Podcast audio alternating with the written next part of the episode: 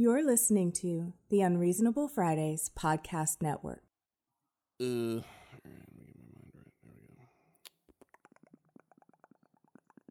All right, 30 seconds of silence, and we're going to do the thing. Here we go.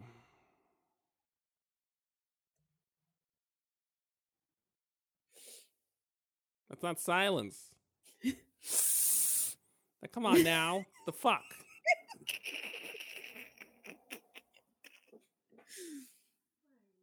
Silence. 30 seconds of silence. I don't understand why silence for 30 seconds is such an impossible feat now. For if, I, if I could let the conversation die and then just not say anything for 30 seconds and then everyone would go their own way and forget that we were even talking. But I say 30 seconds of silence. I just sniffed. Like you if I can hear started it. silence.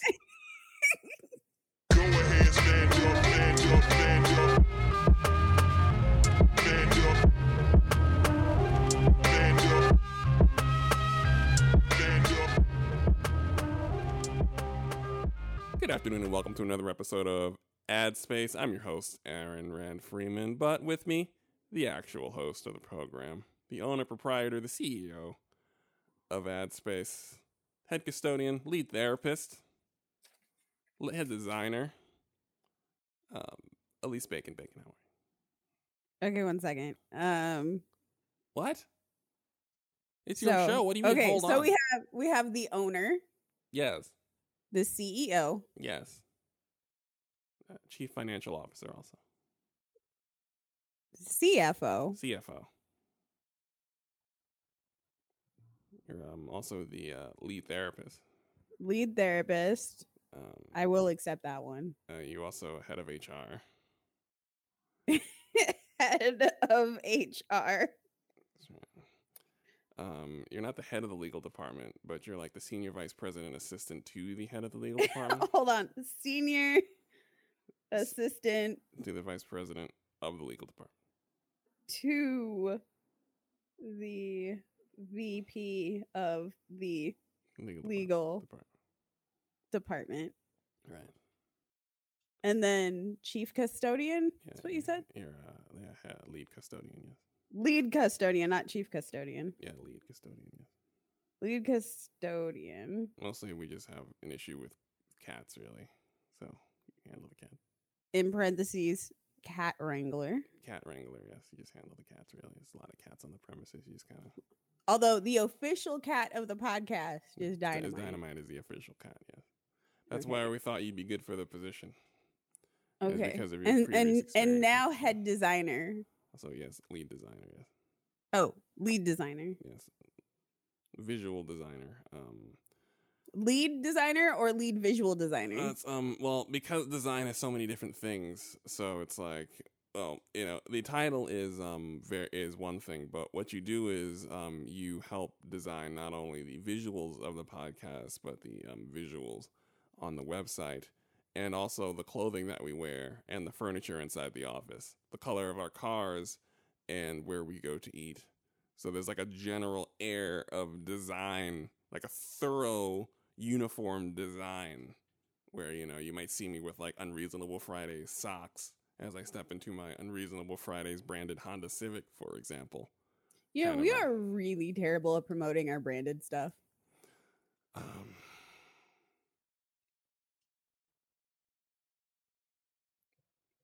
with that said okay, so I had to I just wanted to write these down because um one of our fans who is part of the Discord wants me to add roles to the Discord and then just add them to myself. i mean you should as these are all but I just like I just needed to get the list down. It's fine. Um, well, really, it's hard because you're so um, ambitious. You're constantly applying for new roles that open up within the company, and you're so qualified that we have no choice but to hire you. And while um, I think uh, energy levels and oversaturation might be an issue, we still have to kind of go where the talent is. You know, we have no choice in the matter. It'd be remiss as a major corporation to do that. But it doesn't come with a pay increase. Um, well, that's a matter of um, personal responsibility, you see. So what you're saying is, is if we can get more people to uh donate to the Patreon, Yes. we can have a pay increase. Yes, actually. Um, like I know this is a bit, but yes, if we had more money, I would just give you more money. just pay you more money for this. Yes, actually, like that. Like that's actually like there is a whole bit here, but please understand at patreon.com backslash unfridays like real talk if you are listening to this and you do actually the money does actually go to bacon and Najela like that's actually not a joke like it's not no, it really, it really, it really to- does. okay, yeah, I actually, I don't. Do I pay them a living wage in our fast go hype in our high speed global economy? No, but I do pay them a chunk of what we bring in within reason. I do. So, um, Patreon.com backslash unfridays. It's super transparent. I give Bacon money for food, and I give Michaela money for food, and we keep the podcast on Libsyn. That's where the money goes. So yes, literally where all the money goes. Yes, you so actually will get a raise. Yes, if we make more Patreon money, you will get a raise. Yes, just full stop. So to um go with my expanding roles, yes, please. Do we do we take one time donations? How do we do that? uh, you can donate for um certain periods of time, certain amount of money. Like we don't have a minimum donation. I think the minimum donation is like a dollar, Oh. And then you can just turn it off. and you turn it off. So people can uh, you can donate as much as um one hundred thousand dollars and as little as one dollar. Um, please understand that the tone of the show, and to anyone else, if someone donates one hundred thousand dollars, then the tone of the show will be weighted towards that particular person because um, while I am a man of dignity, and I, I'm do, not. I right. So we can be bought. The price is fairly high, but if you meet it, you will get a hundred percent of the product you paid for. So if you do, you will find that if you get a questionnaire, and we will have an entire show about the person who donated one hundred thousand dollars. And if they want to be anonymous, then we will tell a pseudo fictional story about their life for 45 minutes where we will embellish where it needs to be embellished and be truthful where it needs to be truthful. And you will definitely get what you paid for if you happen to donate that. Um, and, and we'll probably like they will probably have their own title. They'll be like the unseen co-host. Oh, they will be the um, they will be the uh, guiding hand. That will be. They yeah, they'll be the the- guiding hand of the show. Like they'll get their own opening spiel all every single episode. Absolutely, hundred thousand dollars will get you get you full credit, full credit, full credit in the in- Forever. forever. because um don't let we do this thing in society where we argue over twenty dollars and leave anyone with a billion dollars alone. But let me tell you, a hundred thousand dollars is a life changing amount of money. It would definitely it would definitely point the barge in another direction for several of us. So yeah. Anyway, patreon.com backslash unfridays. Um get pay for bacon's raise or just live forever. Like just give us a hundred K and live forever. Do it. That's it. Hundred Yeah, live or live forever. Like I'm not. I mean, it's, I mean, as we stare, we, we are all very familiar with our mortality during the end times. So do it. Make a make a choose your legacy, friend. Choose your legacy. Like if you, if we split it three ways, it would be a yearly rate. It would be like a yearly wage for everybody. Right. So you know, please do the thing. All right. We do actually have a program though. Yes, this one is not a production meeting. It's not a proper production meeting. It's actual programs about actual topics, starting with Game Me and Bacon are both playing uh, the latest in the Tales series. How long has it been? 25 years of Tales game? Something like that? 20 years? 1995 God damn. is Alright. when Tales of Phantasia dropped. So 19, 19 years of. Yeah, no, it's- it's 16 years of. No, 1995 is more than 16 years ago. God damn. Oh, yeah, dude. Fuck. Man, I swear to God, I tell I the there's a period of time where games like like when someone like I, I someone told me that Dead Space came out in 2006, and I'm like, I just played that shit like two years ago, and that shit slapped. And I look at the game, and it's like, it's 2006. All those games are compressed into a very like a very very clear, vivid period of gaming where I remember the things I enjoyed very clearly. Like I remember playing the Diablo 3 demo on Xbox 360. That's how clearly I remember the compressed unit of time from like 2005 to 2021. But alas, Tale series, Tales of Arise, Bacon's played it considerably more than I have. But we are both playing it. We will provide a these are impressions. Um, we will provide a proper review once Bacon's done with it because do not depend on me to do it because I'm playing it slowly. Slow. Um, it'll probably be review one, like review part one and review part two, like we've been doing. oh yeah, the game actually does have a very clearly denoted second half, right? Uh, yeah, but I just mean in terms of Oh. like how we split it up. Oh, that's totally 'Cause- fair. I definitely don't want to talk about too much past where you're at, and if I do, I'm going to be super vague about it. I'm I'm being very respectful of spoilers with this game. This isn't like the last like couple games I've been playing, and I'm just like I'm just spoiling everything because either one, I know y'all aren't playing it, like, um, fucking the world ends with you. Like there's a very small section of people who are actually playing that game, and everybody else is like, I'm gonna play that game, but I already know they're not going to. I mean, So that's one of those games where I'm just like, I'm just that's fine. And then there's Mass Effect and Mass Effect Andromeda, where I'm like, I don't care. The game's been out for like years. So we're but this game is fresh, it's hot, fresh off the presses. it's like two weeks old, isn't it?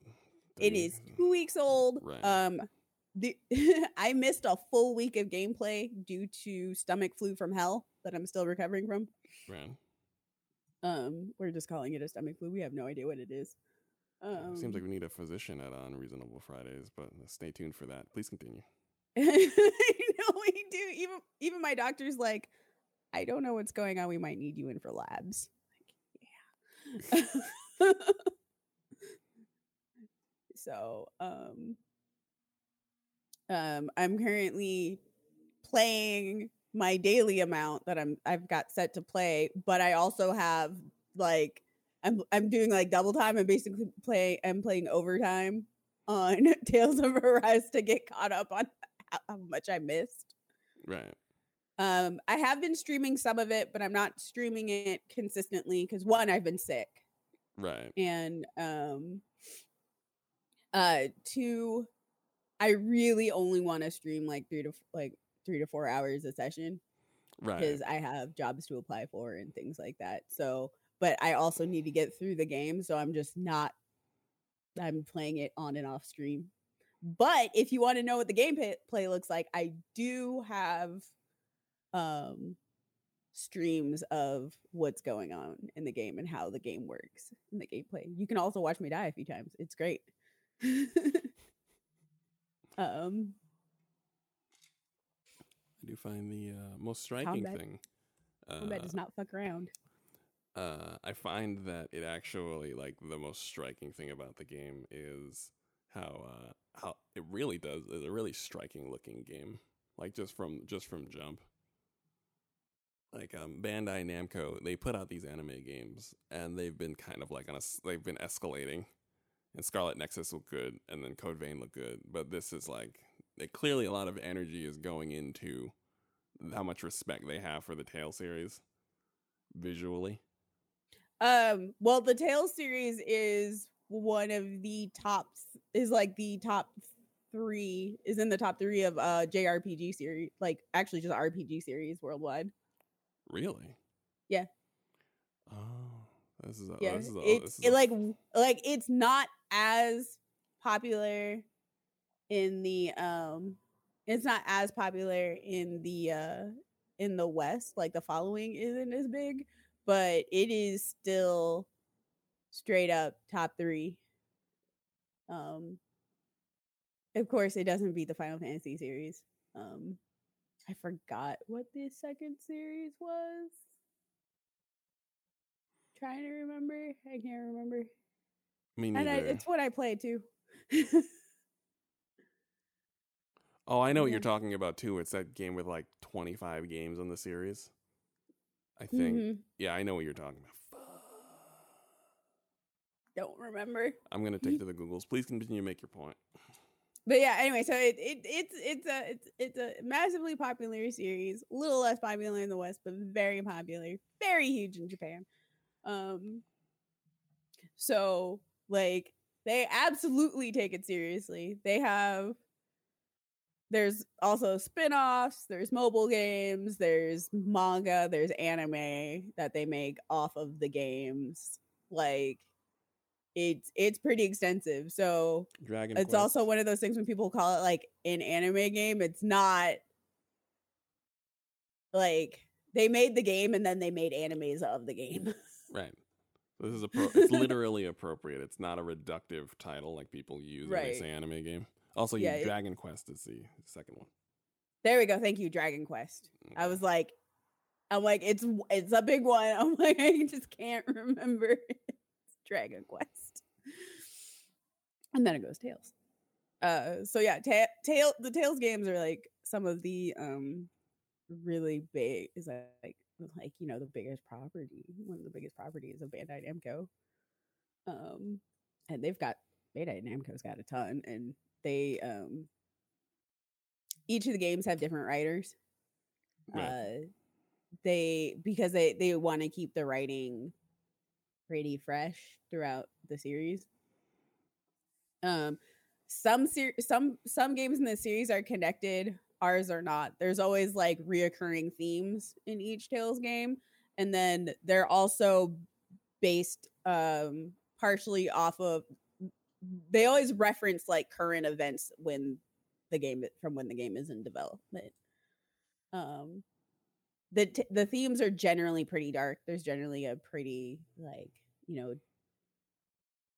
because again real life current events dark undertone current theme to it but then you've got like bright color anime um kind of designs with magic and combat but the themes are pretty dark um tales of arise deals specifically with slavery and oppression and gets into some pretty um in-depth and um close examinations. There's also something that i've noticed about it like especially playing through like these later like some of the i can't say later chapters because i'm like halfway through the game. Um there there's definitely like be kind to yourself. There's definitely a lot of like what you're like what the characters are going through is a lot and at and in this game in particular they don't try to dismiss the a lot that the characters are going through. Hmm. At some points i'm like i feel like i'm in a therapy session Oh, I see what you mean. Yes, they don't. No one is trying to. Um, no one is allowed to muscle through their major dysfunction yet. yeah We're and not- all the characters have like severe ptsd Yeah. Um. So far, I, I every character I've met, um, except for one, is a um slave of some kind, or a, a- yeah is a is a is a slave. So Mhm. I, they all act like it. Um. And yeah, they all act like it. So I the the one the one character who isn't I actually start appreciating the fact that she just stops talking when the slaves are talking. yes. They're like, this is what we had to live with. And she's like, quiet. I'm like, Oh, I'm like, if only white people. I mean, They'll even like pan to her face and she's saying nothing. I mean, it is, and it is the it is a game about freeing, as far as I can tell, about freeing slaves. It's about uh, doing doing away. It's about freeing slaves and liberating a. Is it a planet or a country? It's a planet. Yeah, you liberate a whole ass planet. So basically, so here's kind of like overall pre- premise that's not spoilery because the game the game immediately starts off with you're a slave. like immediately. and they do that. and They're very specific. They're like, for how how long have I been a slave? For generations. Well, what is generation? Forever. Three hundred years. so there are uh two planets two worlds um it's not referred to anymore as twin worlds because um that is a very gross oversimplification of what's going on and does not show the power structure at all Right. so there are two worlds there's rena and there's dana and um there's this not quite world it's like a super capital city that floats in floats in the sky outside of rena called Lenegis. and that there's gonna be more on that later but the renans used their super powerful technology to invade dana and not only um it just it took over the entire world of people um and put them into slavery for over 300 years they did they also did just straight cultural genocide Right. on top of regular genocide. Um, there are the the magic in in this game is based off of um, something called astral energy. Astral ener- energy is in everything. There's six elements: wind, water, earth, um, fire, and then there's light and dark. Um, Dana produces all but dark energy, and Rena produces all but light energy. And Rena has this contest for uh, their leader, the, the sovereign, and it's called the Crown Contest. And they have split Dana up into five um, elemental sections, essentially uh, because Dana cannot produce uh, dark astral energy, that they use all but dark astral energy. So each section of the world actually is a is set to gather that specific element of astral energy and there's a lord that in each region that controls that region and then the renans will also fight each other for that position of lord and the lord will use the astral energy the lord the five lords will use those astral energies every time there's a uh, crown contest all the energy that's gathered and they'll fight each other using their assigned element essentially. Um so not only are they harv and the energy is harvested from like harvested by and from the slaves in a variety of ways it's different for each region. Yeah, I am uh, in the middle of the second place, second area of five, and uh, it's um I'm not there. I have not figured out how they're doing it. I assume they're building up towards explaining it to me.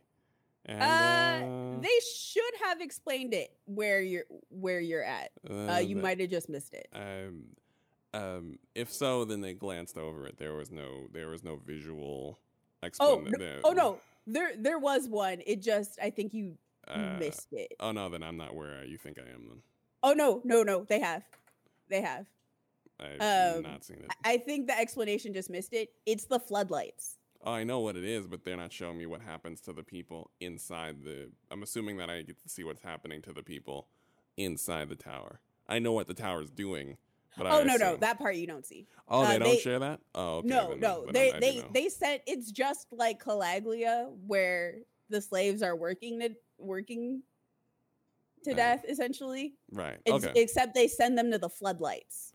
oh, okay. Right. Okay. Yeah. They send them to work the floodlights. Okay, then I do know. Right. Yeah, yeah. That that was it was it was just it's just how they did it is different. Okay, I thought there was gonna be a thing. I'm uh, that's how I'm. I'm I'm used to a certain lack of subtlety with these things. So, uh, just like if you were telling a story about an oppressed people, then we get to find out how they're oppressed in all types of, in all manner of problematic ways that bears its own discussion, for example. So, yeah, this is, uh, I do know. And all right, you can carry on. I make sure. Yeah. So, and of course, each because you know there's five different lords. Each lord uses a completely different method, which I'm not going to get into because it's spoilers. Right. like, like the it's specifically the third and fourth one that are like the really big spoilers, and Aaron's about to hit those areas, so I'm like, Well, cannot. Absolutely do not know. This is ac- I Um, find this is actually one of the um, few games where I actually do not want to know what's going to happen. And usually I'm I'm one of those um, heathens that do not mind if you spoil a story because spoilers will actually make me want to turn back around and watch the story that I you just told me the ending to or the narrative beats to. But this one for some reason I am very much invested in what is happening and just seeing it unfurl linearly in for me personally, and that's rare. I cannot recall the last time I played a game I did not want to know the narrative to. I think like Arkham Knight maybe or something moons ago. Uh, Yeah. So, uh, Tales also has uh, Tales games also have more than one protagonist in general. Um, and you can control. You can um in most games. I think Tales of uh, Legendia is different, but in most of them, you can choose who your front-facing character is, and then who your combat leader is. And this is like one of two Tales games in the entire series that doesn't have combat multiplayer or um, multiplayer mini games in it, hmm which is disappointing. But it be it how it be. Uh, do you think Right. the game suffers for it as a person that's played all of them? Um, because I'm playing it on my computer. Like I'm playing it single player on my computer, and I would be regardless. It it doesn't suffer for me, but it does mean that like I don't have roommate bonding time. Ah, okay. So, you know, people who there's people who are like, you know, brother and sister or like best friends who will play this game couch co-op and have played all the Tales games couch co-op. They're really upset about it. Oh, all right, noted. Um, I think the only thing worth mentioning left to mention is the combat system, which is uh Uh, I'm, I have a little bit more. I'm not done. oh, is more. Okay, cool. Yeah, please. Yeah. So the you know the main protagonist is Alphen, who is a slave who doesn't. He has a mask on his face, and he doesn't. He doesn't remember his. Like when you meet him, you he doesn't remember his name, but like five hours in, you get his name, so it's not really that big of a. That's like the softest of spoilers. um. So yeah, he has he has an iron mask over his face. He um is first just called Iron Mask. He doesn't feel any pain whatsoever. He has like my nigga has no pain receptors Hmm. and does not remember anything about his past. So he the furthest back he remembers is about a year when he woke up in Calaglia. This region is fire with Lord Balseph. This is the first region. He woke up like about a year ago and like that's all he knows. He he he is a slave and that is this is all he knows. And the female protagonist, the main female protagonist is um uh Shionne, who is a Renan who is fighting against Renans for reasons. Uh, she was specifically like locked up even uh, when you find her, and her body is um, covered in dark energy thorns that react when anybody touches her. Um, it's not something she's she can control. It's it's pretty much a curse. So these two end up um, getting forced like they end up uh, working together and they team also team up with the local uh, resistance group and want to liberate Danans and Shionne wants to overthrow the five lords for quote reasons unquote um like I mentioned, each of the characters there's a there's a there's um five characters. I'm yeah, I'm pretty sure it's just five characters that you unlock. I haven't got I don't think there's any more. And if there are, they're spoilers and I have not encountered any of them. But there's like five characters and sorry, six characters and uh all of them have PTSD. Literally all of them Mm-hmm. and the game has like i said themes of slavery and oppression and it goes beyond just uh liber like a liberation narrative there's a lot of like what happens after which is something that a lot of games with like resistance etc don't even touch on Hmm. there's a lot of what after and also how to process information like how to process your traumas and um it asks a lot of complicated questions which i'm also glad that the game doesn't go like thoroughly in depth about because this is also a japanese company. And if it went too far in depth and to be like this is how it should be i would be like no. We are putting the game now I mean, I am curious. I, I, I, I was, I, I am intrigued. Like, what, what? Tell me more about slavery, Japan. There is. Tell me more about how you feel about an oppressive slave state, Japan. Just, just let it all out. Just be, be honest. Be brutally honest here. Share those thoughts. So yeah. I know, like one thing that they definitely like, and it's not every character that does this because each character has like their own thoughts and feelings on things. Yeah. Um, and not, and and they specifically like you know point out that like not all the characters' viewpoints are wrong. Like the, they're just different. So differing viewpoints doesn't equal wrong necessarily. Right. But they are like very different ideologies.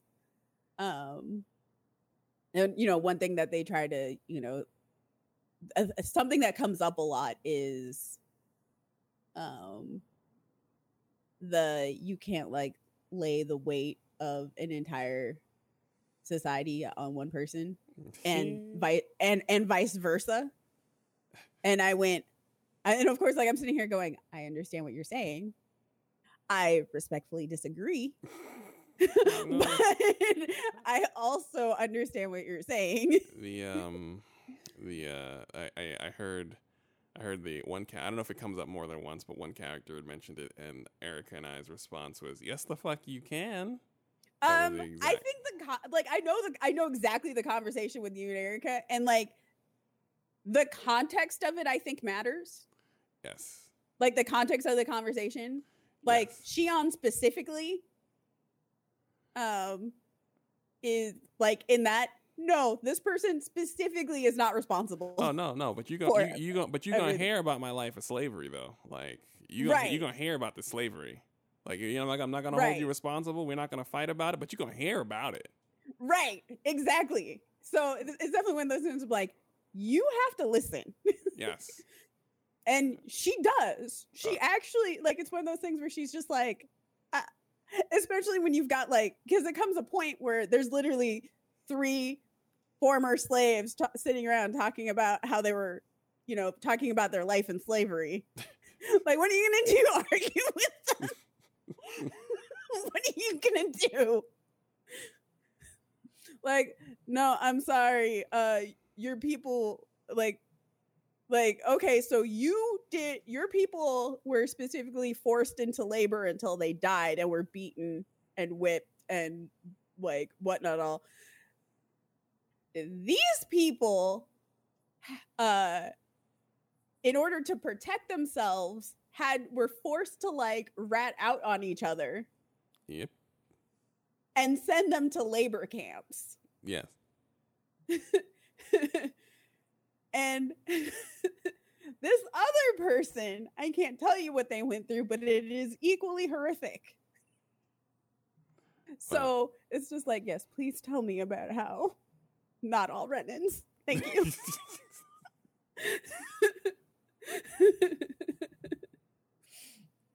well.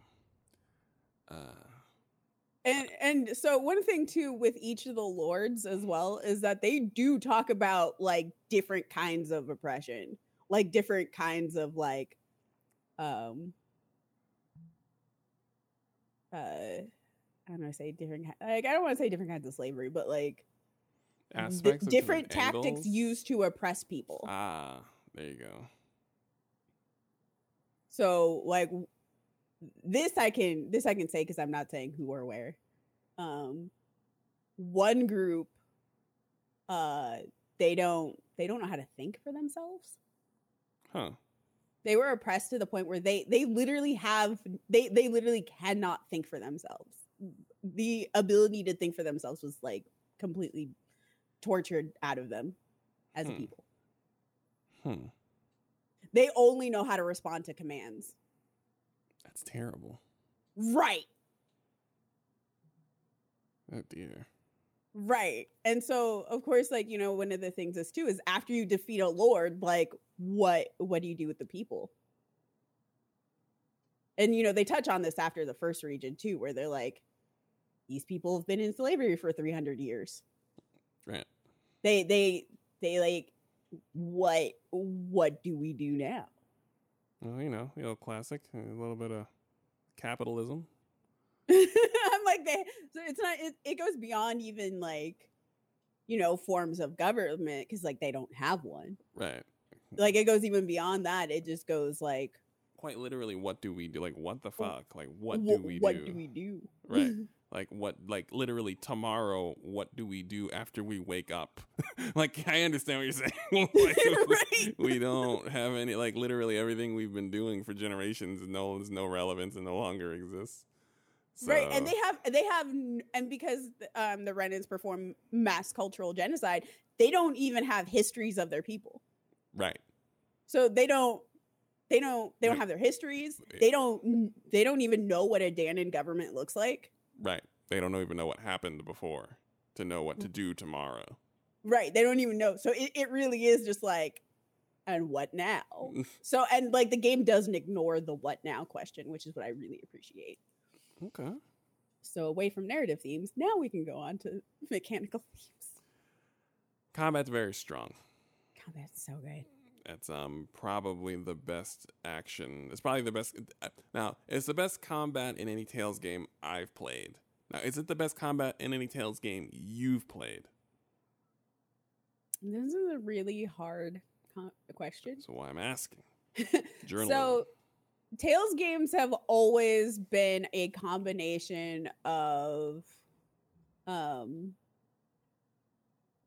real time and uh earlier they had some turn based parts to it and you can still actually activate like some of the turn based stuff like you could man you can if you set it on manual you can uh have you can like really kind of take control of all the characters i prefer semi-automatic because i don't i don't there i just don't want that level of i like controlling my casters in tales games right. sometimes. Um, but this is the first Tales game where I like playing as the caster. ah, Actually, no, it's my second. Tales of Destiny 2, I um controlled Melody a lot. So um I usually do one of the more combat classes. And every Tales game, there's a character that uses a so all the different fighting styles are the same in each Tales game, right. which is kind of nice because like I have abilities that I'm both recognizing and unlocking from literally Tales of Phantasia, which is the first game in 1995. Hmm. So there, I, there's always like I always feel like like every time I use Sonic Thrust, I'm just like, yes, I know this attack. but there's always like a pole arm, you know, a fighter, caster, etc. And it's never the same through each game. So like like there one of the protagonists is actually like the scrawny nerdy type that actually punches the shit out of you. He doesn't use a sword. So the the way the characters are in each game is completely different, Yes. which is really nice. a character. His name is Law, and I, I was like, Law. right. And as a Tekken fan, I was like, oh, that's cool. And then I looked at his character, and it's literally called the Master of the Iron Fist. And I go, "Oh, I see what you're doing. oh, I see you there. I see you back there. I see you back there." So Yeah, this one has a lot of shout out. This one has even more shout outs to old uh, Bandai Namco games than Tales of Berseria had, which was impressive. I find it interesting is there the, the call outs will catch you across the entire spectrum of Bandai Namco games because I haven't played the same game that you've played. So what you're noticing is different than what I'm noticing. And it is very amusing just how many how many callbacks. Well, even in some of the skits are inside jokes if you've played like Tekken. Or even or old Tales games. Right. Some of them like directly reference old games. That's the truth. Um you start at some point collecting these things called artifacts and artifacts basically do add-ons to your game that make things kind of like easier. Um like one of them like gives you across the board a you know plus one damage. And another makes it so you have two uh combat art sets which if you're controlling a character you only have like you have um one art set so you have like three abilities that you can use when you're standing on the ground and then you have like three abilities that you can use midair Right. and then this one at so this artifact adds it so that you have two sets that you can use on ground which is six abilities on ground and two sets that you can use in the air which is six abilities on air in air and i was just like thank you god because i have like 500 abilities now Yes. yes. you have so many moves in the game. Um the the way that moves work and this has been historically throughout all the tales games is that so you have like basic combat arts which are like your special skills that you can use. Mm, and if you use one one of them a lot it unlocks different stages of higher level attacks. And then once you start using those higher level of attacks those unlock further higher level of attacks so like your beginning attack if you use your beginning attack like 500 times you unlock the omega version of that attack. And so it really does mean that like you need to like use all you need to like max out all of your abilities. And some of them you don't need to max out. Right.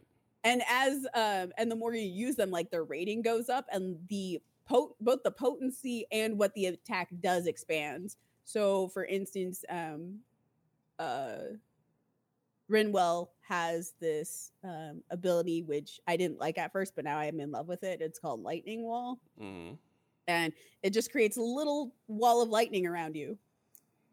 At three stars, that wall of lightning spreads the fuck out. like it starts li- like this little wall of lightning around you, and then it just expands. Like it expands on the field and captures everybody in it. So I'll just like run in the mid in the middle, use that, bounce out, like like jump air, throw wind attacks away. I'm like, bye. it's great but about combat to answer your question um each tales game combat wise builds upon the previous combat style so for me since i've played all the tales games it's a really smooth transition right. so i'm like i've enjoyed that one of the things i love about the tales game is the combat has always been good but because it's always a steady evolution i can't tell you what my favorite is because it it like it's it's a very like distinct progression as you keep going so like technically the combat now is like the best it's ever been but i couldn't tell you what my favorite is because it's just they, the combat has always felt good which is why Ah. i enjoyed playing them All right. Well, that's a very telling answer. Very good answer. Um, we will have more uh, going forward. Proper review. This is just impressions. This is just a very passionate Tales fan and someone who doesn't like Tales as much as you like. To, like objectively, I'm not as much of a Tales fan as you are. I've missed a handful of games in the series and respect it and enjoy it. And um, uh, yeah, so we will have more as time passes, especially since it's a full price game. It is not an indie game or a Game Pass game. It's so worth the its game, money, though. the game is definitely um, coming at you pretty hot at a hot at a full fifty nine ninety nine. I have no regrets, but we got to talk about it. I- Like I said, the scale, the price scale does affect what I ha- what I'm talking about and whom, and w- w- how I affect how I interact with the audience about it. So you know, same thing with uh, Alien Fireteam Elite. That was a game that cost money. So how I effectively recommended it changed because ain't nobody got no money. So, just being respectful there. I'm definitely it's first off, this game isn't gonna go on sale for a while. So Uh, this Black Friday to be fine. Those Namco Bandai games that go on, they go on sale pretty regularly. no, no, Tales games have a stri- have a very spe- sorry. Bandai Namco has a sales formula with their games. Um, Tales of Arise will not go on sale for a very long time. I'd like to see that. I, I, I would be amazed if they didn't. I've, I did. no, it, it just doesn't. Like Tales, Tales of Berseria didn't go on sale for like two years. right, but it's not. It's a different time. Everything is on sale. The only game. No, even- no, they they won't do it with they don't do it with their opening game until all their du- DLC is done, and then they re- do a rebundle package at the same full price. I will keep a track on Black Friday because I believe I, I I've never known a game to not go on sale in the age of the Steam slash Microsoft Store massive sale bombardment bombardation that we live under. Um, that I would I I would love to see it. I will. yeah, it's it's not going under fifty dollars. Uh, Is what I'm trying to say. Oh, that's fine. That's Yeah. still a sale, sale. Like I'm not, I'm not saying it's gonna be twenty bucks. I'm saying it's Yeah, gonna be not yeah, that's what 60. like because I like a lot of people when they're telling me they'll get it when it goes on sale do mean 20 30 dollars. This game is not going under fifty dollars. Oh no, yeah, okay, that makes sense. Yeah, that's fine. It Yeah. took about it took about a year for Code Vein to go under forty bucks, and then for it to pop up on Game Pass and stuff. So yeah, it's, uh, Yeah, we- then it- that and that formula is different for Tales games. right. Oh yeah, that's fine. Oh, I, when I mean sale, I mean not full price. Um, Yeah, so- 30, so- 39.99 is still a sale. It's still a sale, even if the game was fifty nine ninety nine. Yeah, th- this one has one been long awaited, two is really good, and three like they just don't do big sales on like their um leading properties. Oh, okay. Kind of kind of like with it it's like expecting um uh a Nintendo uh first party to go on like one of their big games to go on sale. And those games don't go on sale. Right.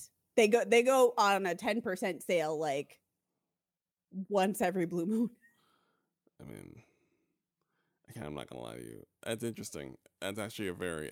I'm interested to actually hear about what other people think sales count as. Once that, once you Yeah. a price reduction is a sale to me. There are big sales where the game is just straight up cheap. That's not what I'm talking about. I mean, like literally, the game is just not as much as it was, and allows you to get it at any manner of discount. And certain games like Activision games, apparently the Tales games, um, Bandai Namco games actually. Um, they've been very stingy with everything. They're still stingy with like Tekken. You Right. know No, what I Namco doesn't drop their prices often. Right. And they and they and when they do drop it, it's not on their leading properties unless there's a new one that's out. right. So, So, that so like the previous games, like Berseria is cheaper now, right. which is great because I don't think I have the PC version. I can get the PC version. Um but and like the the ones even the ones before that one, they're they're cheaper now as well. Um like hella cheap. Arise is not that is not happening to Arise. Uh, so it's gonna be. I, but. I do want to say I think it is like even if you don't finish the game, even if you put like forty only forty hours into it, I think it's worth the sixty dollars. That's bold. It's bold It just it. I don't know. It's a game that makes you think, and it's, um, the combat's good and the skits are good, and they this is like the I think it's the first Tales game where the skits are voice acted. um, here's the deal. It's bold, I'm not going to take you off of this opinion. I'm not going to suggest otherwise. I actually think Tales is very good. I have no regrets having paid $60 for it. But in saying that you fully support other people getting a $60 game, it is inherently a bold take that you're standing next to. And I and I'm standing tentatively behind you in the bushes on that. I'm not there yet. So there you go. More to come. Uh, what else is to say here? So we've got um the weird shuffling and squirming of Activision. It's like some people call it the collapse, but I'm like, no, they're not collapsing. They are squirming, and it is weird because it's like, Um, they're not collapsing, but they are hemorrhaging. right, and their total collapse is what we should be looking for as um modern consumers. But yeah, so it's like it's a hemorrhaging, weird squirming and twitching. It's just it's just it's ugly. Um, and then there was the Nintendo Direct that happened yesterday that uh, I watched on a whim, and it cost me twenty dollars because Bacon is a dick. And I didn't do anything. We are fucking social commentators, journalists, hardworking, and experts, leaders of our industry. So when you say, "Hey," Okay, Nintendo first off, is, we were mid production meeting, and I went, I think there's a Nintendo Direct that's today. What am I supposed And- to do? And Aaron went, today or right now? And I said, I don't know. And then he went, oh, it's on right now. And then he put it on. I am a professional of the highest caliber. And I think if the opportunity to learn about the world, to learn about the news cycle, to become a part of our fast paced global economy comes up, I will involve myself as per my job. That's what I'm supposed to do here. So you say there's a Nintendo Direct, and I go, oh, well, mm," and walk away having not responded to you. I'm remiss. I'm derelict in my duties. I mean, I'm trying to, we're trying to get 100K here. This is not how you get 100K, is ignoring Nintendo Directs when someone tells you that they're here. So I put it on. I found it. I put it on. There's a lot happening. It, it was costly, but it was enjoyable. And um, I uh, I have different notes than Bacon. I think like things that stuck out. Biggest thing that stuck out to me um, overall was that they're gonna rope a Nintendo 64 emulator and a Sega Genesis emulator into there. what are you talking about? Ah, that's on my notes. I'm not saying it's not there. I'm saying it's some things of different importance. You know what I mean? Like for instance, like the fact that I ran out and bought Castlevania immediately.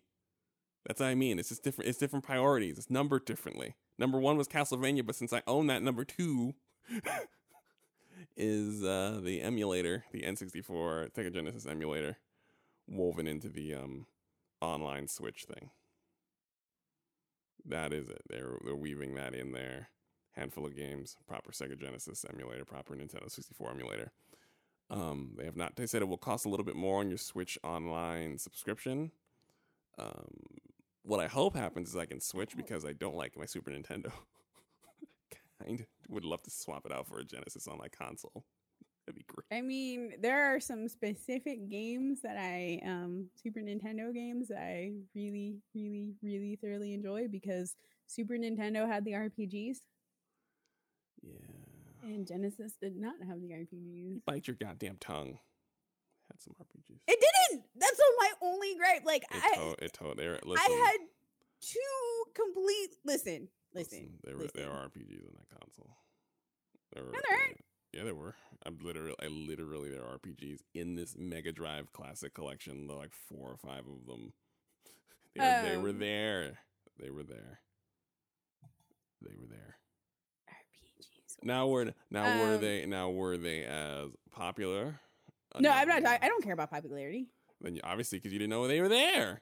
If they were more Yeah, yeah, popular, you I'm would know they were there. like, even listen, even in my emulator days, I was just like, I will play all the Sega Sega games. I'm just saying that like the good Sega, like all the like the whole the best genre on the Sega Genesis was all the fucking platformers. Yes, They I'm not saying so- RPGs were the best, were the best, they're the best genre. Yes, you're absolutely right. If you're saying the best genre represented on the console, yes, it was. Right. So like all of the every good platformer and side scroller is on the fucking Genesis.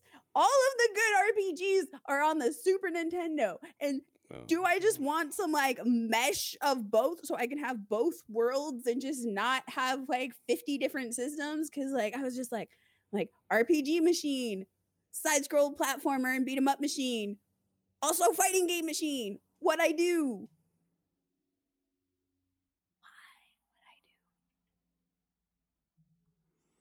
So, but I can have them together on my Nintendo Switch. yeah, That's really why good. It's clean. Nintendo Switch is superior. Um, it's very good. I love. I like my Nintendo Switch. It's providing a unique gameplay experience. Like I just really kind of like it, and I didn't realize how much I would enjoy being involved in what I can purchase from like those Nintendo Directs. Like when they said Sega Genesis and N64 emulators on, I was like, oh, that's me. Oh, hey, that's cool. Okay, and I was ready. Everybody needs a Nintendo Switch. Let me look at the list of games, please. Hold up the crowd with some DJing. I'm gonna look at the um, list of uh, games that are for Sega Genesis on the Switch.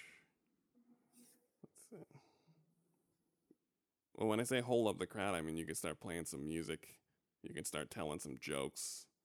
You know, I'm not good at crowd take- you can- control. You can take, you know, like the whole do some do some hacky stuff. Take my wife, that type of shit. Do it. I'm not. That's not something I'm. hacky, hacky. That's. do some hack jokes. We all have hack jokes. Watch, watch, watch, watch, watch. I don't have hack jokes. Watch, watch, watch, watch, watch. I, I, I saw I saw somebody in, in a pink shirt the other day, and then, and he's just, he's wearing a pink shirt. What a guy!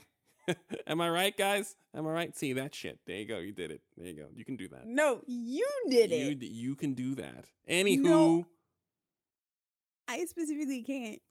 Castlevania Bloodlines, Contra Hardcore, Doctor Robotnik's Mean Bean Machine, Echo the I love Dr. Robotnik's Mean Bean Machine. For the record, the people who love Dr. Robotnik's Mean Bean Machine are the most enthusiastic. Well, like they've got to be top 10 enthusiastic fandom. No one who likes Dr. Robotnik's Mean Bean Machine does not immediately start yelling. it's a uh, good game. I'm not saying I like I've listen, I've played a lot of it in my life. I have.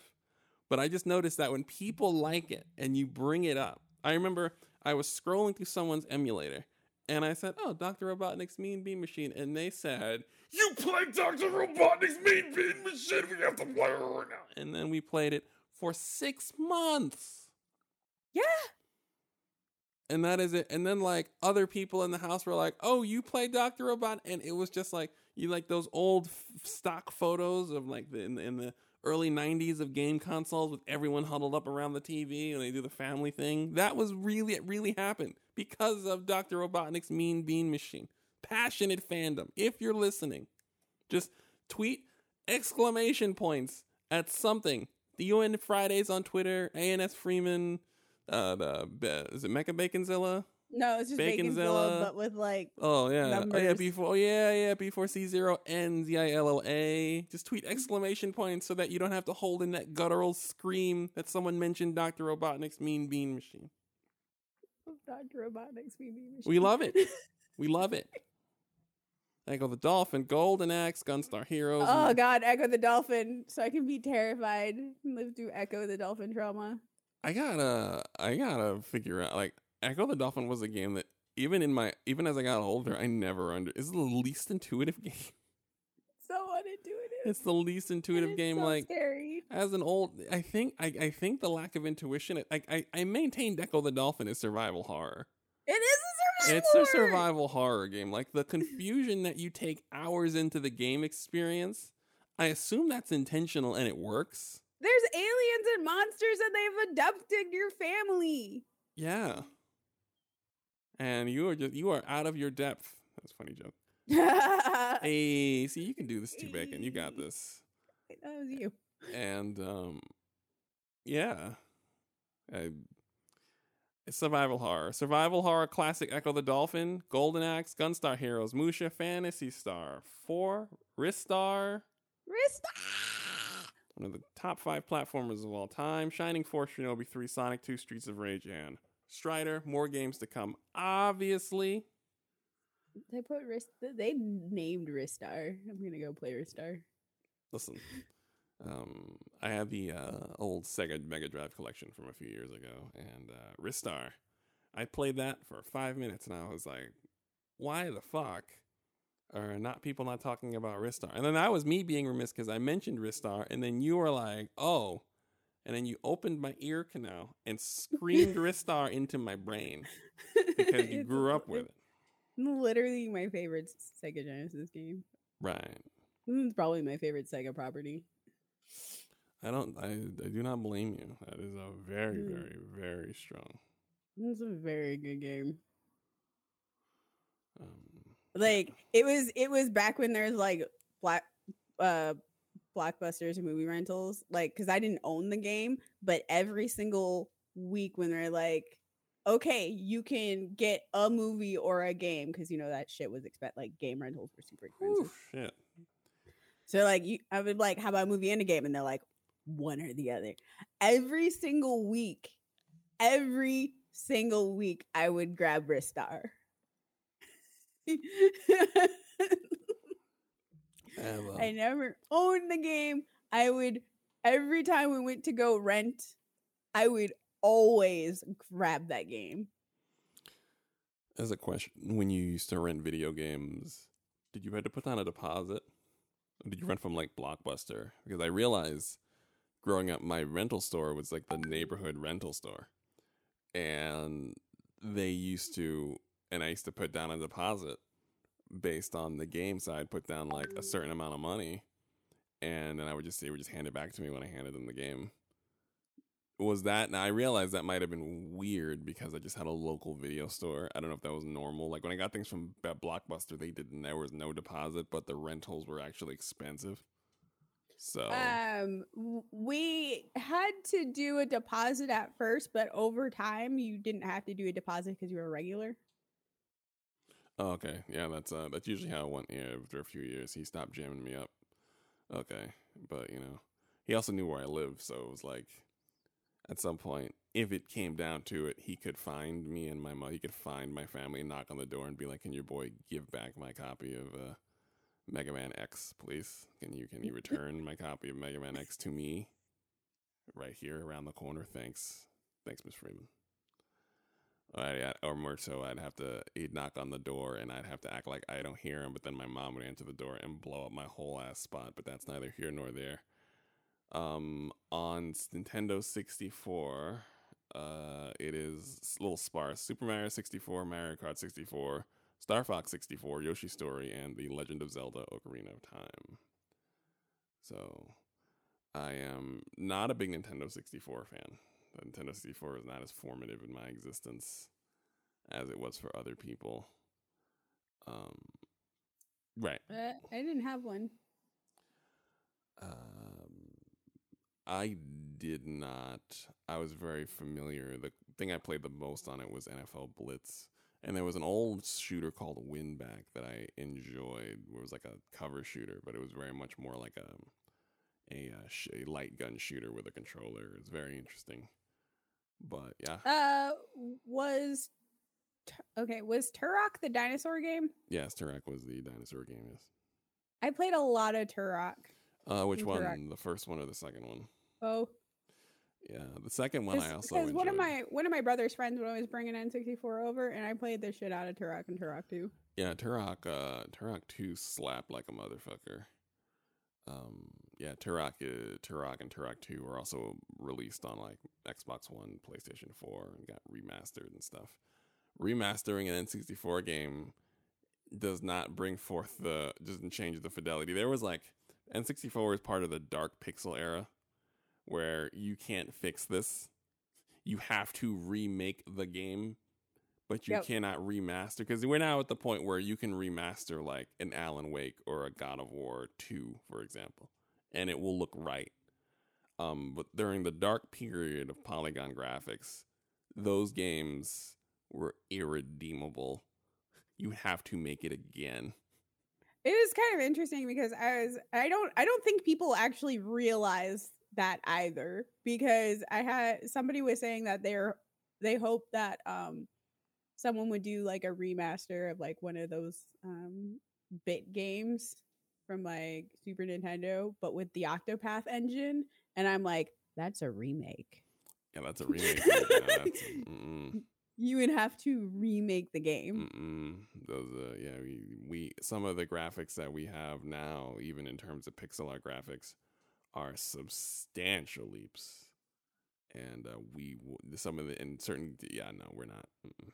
Like it uh, like they they, they got to do it again. please learn the difference between a remaster and a remake. Yeah, they can. In some game, and like I said, there is a certain era of graphics where you know, because I, I was looking back, someone there was a video someone posted of like PlayStation One launch titles like Ridge Racer, Tekken, Battle Arena, Toshinden, Jumping Flash, and I was looking at all of them, and I was like, well, fuck.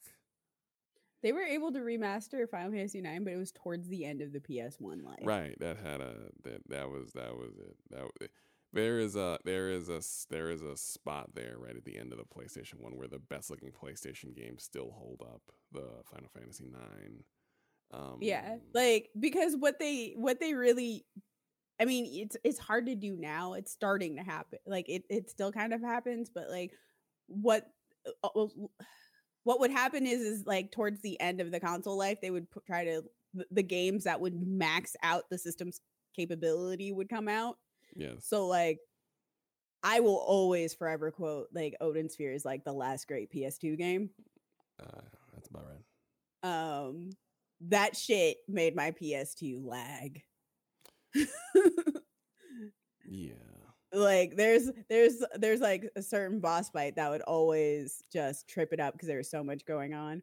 But yeah, like um uh, like if the game on the PS1 was not part of like the last great uh PS1 game eras before they moved to PS2, where the PS2 came out, it it's it's it's a no-go. It, it has to get remade. Right. And the same applies to vast majority of N64 games. Um, some of them hold up pretty good. Uh, Doom 64, for example, still holds up, but it's not polygonal. It's not polygon. It's just uh, like like the old Doom style with more um, more uh, storage, more space for it, higher fidelity version of like Doom 1 and 2. But yeah, that is that. That is what I got. Um, there is a Kirby game that you told me about that I didn't realize I didn't even know. I did not even note the Kirby game. That was a. You said it was a proper uh, open world exploring exploration game. Yeah, it'll be um it it looks in the similar vein as Super Mario Odyssey where it's technically a 3D platformer, but it feels more open world. Right. And so you're to be going around post-apocalyptic Kirby land. Um it's Kirby in the Forgotten Land. Kirby is my is my I'm not a you know I'm not I I don't vibe very much with Nintendo characters. A lot of them I don't have the same connection to them that folks a lot of folks do. Kirby is my favorite. Um, Kirby and Luigi, uh, and then like that's it. And I guess Zelda. But like the question of whether Zelda is I mean Zelda's a character now in Smash Brothers, but she's never been like a character you play as. Hint hint. Complain complain. And uh so yeah, that's those three. So I'm very excited to play as Kirby, the most power. Also, I think he's the most powerful video game character in existence. So there's that. There was that argument years ago about who the most powerful character is, and it's always Kirby.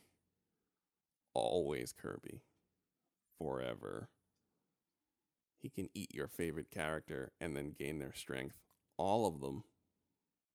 Every single one of them. He is the best. It's just objectively the most powerful. He uh no, I think that one's I think that's actually uh I think that's actually kind of confirmed. I mean, I, I, I people have this argument. That's what I thought it was confirmed, but there's an argument, and like there's like just if you, you there's no argument to how powerful Kirby is, Yeah, but I mean this is like Sailor Moon versus Goku arguments. We all know it's Sailor Moon. right?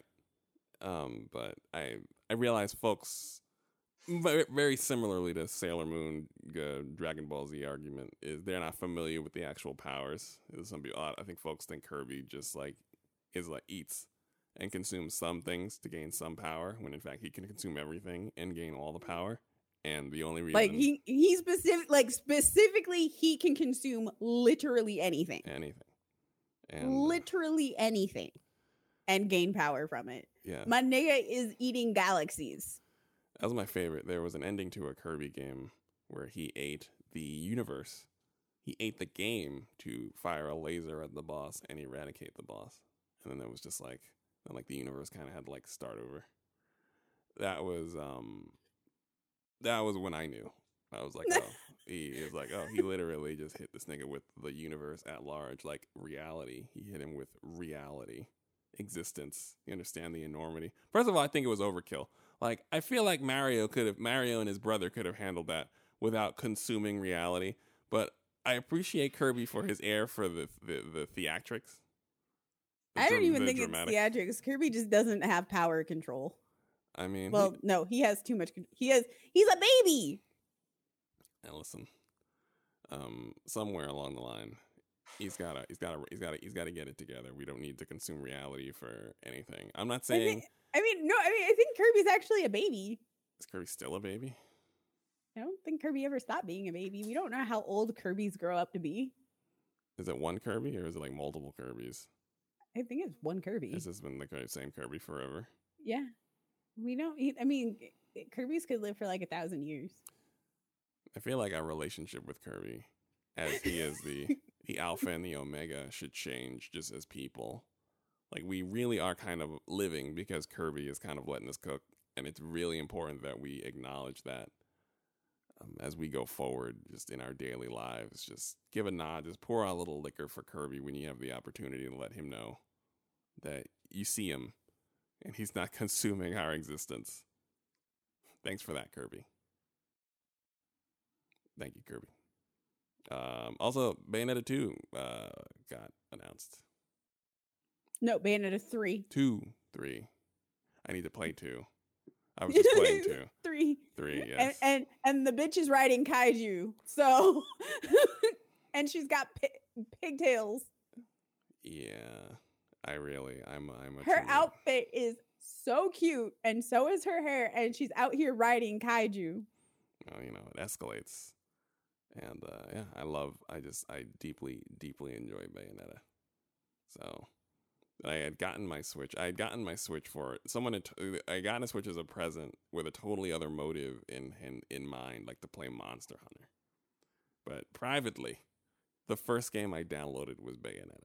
Like the very first thing that happened, like I was like, "Can I get Bayonetta?" And then I set that to download, and then I went about the business of actually like organizing the new console and making like learning how things worked.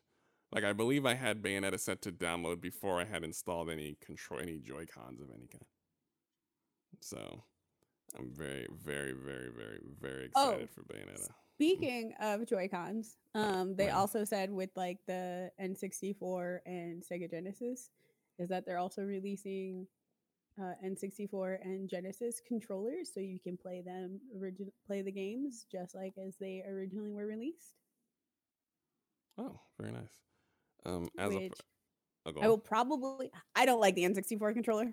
It not gonna lie. It is um it is like it, when- it's funny. It, it's it's iconic but not good. Like some people who really like it like remember it fondly, but it's not a good controller. Like to Listen, the best controller was the GameCube controller. Oh, the GameCube, oh, GameCube controller. Whoo, shit.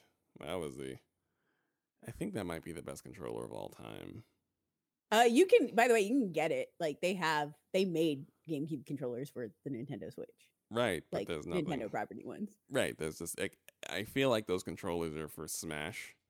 Like just personally, like the GameCube Uh, controller. The Smash, the Smash community at large would be very upset if there were no more. right and i feel and that's the thing like uh, there's no there's no nintendo switch game that need that i feel needs the gamecube controller and i feel like if i were to get the gamecube controller i would specifically require smash brothers Um, I would probably play uh, Zelda games with it.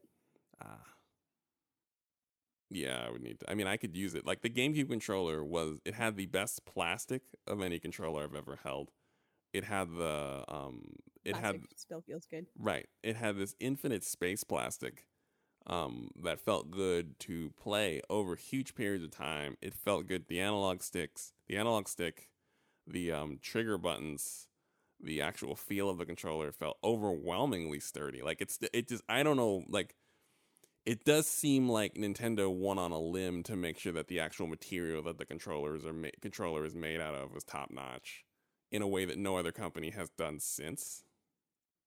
And controller is single handedly the best controller. it is the it just feels like the best controller and also it is the as a person who likes who's, who likes mechanical keyboard sounds who likes wooden arcade cabinet noises it is the best sounding controller of all time. When i was uh when i was i used to come up when uh, new york when you you know when you could actually rent a LAN you could have a LAN center in new york they would have the smash brothers kid people playing smash brothers and those controllers was dominating no matter how loud halo had become in the no matter how many people were playing Halo, you could always hear the people playing Smash Brothers clacking away on their GameCube controllers. And I love that sound so much. Everyone else hated it. Like the amount of parents we woke up, the amount of noise complaints because there were four four niggas playing uh, Smash Brothers for six hours a night.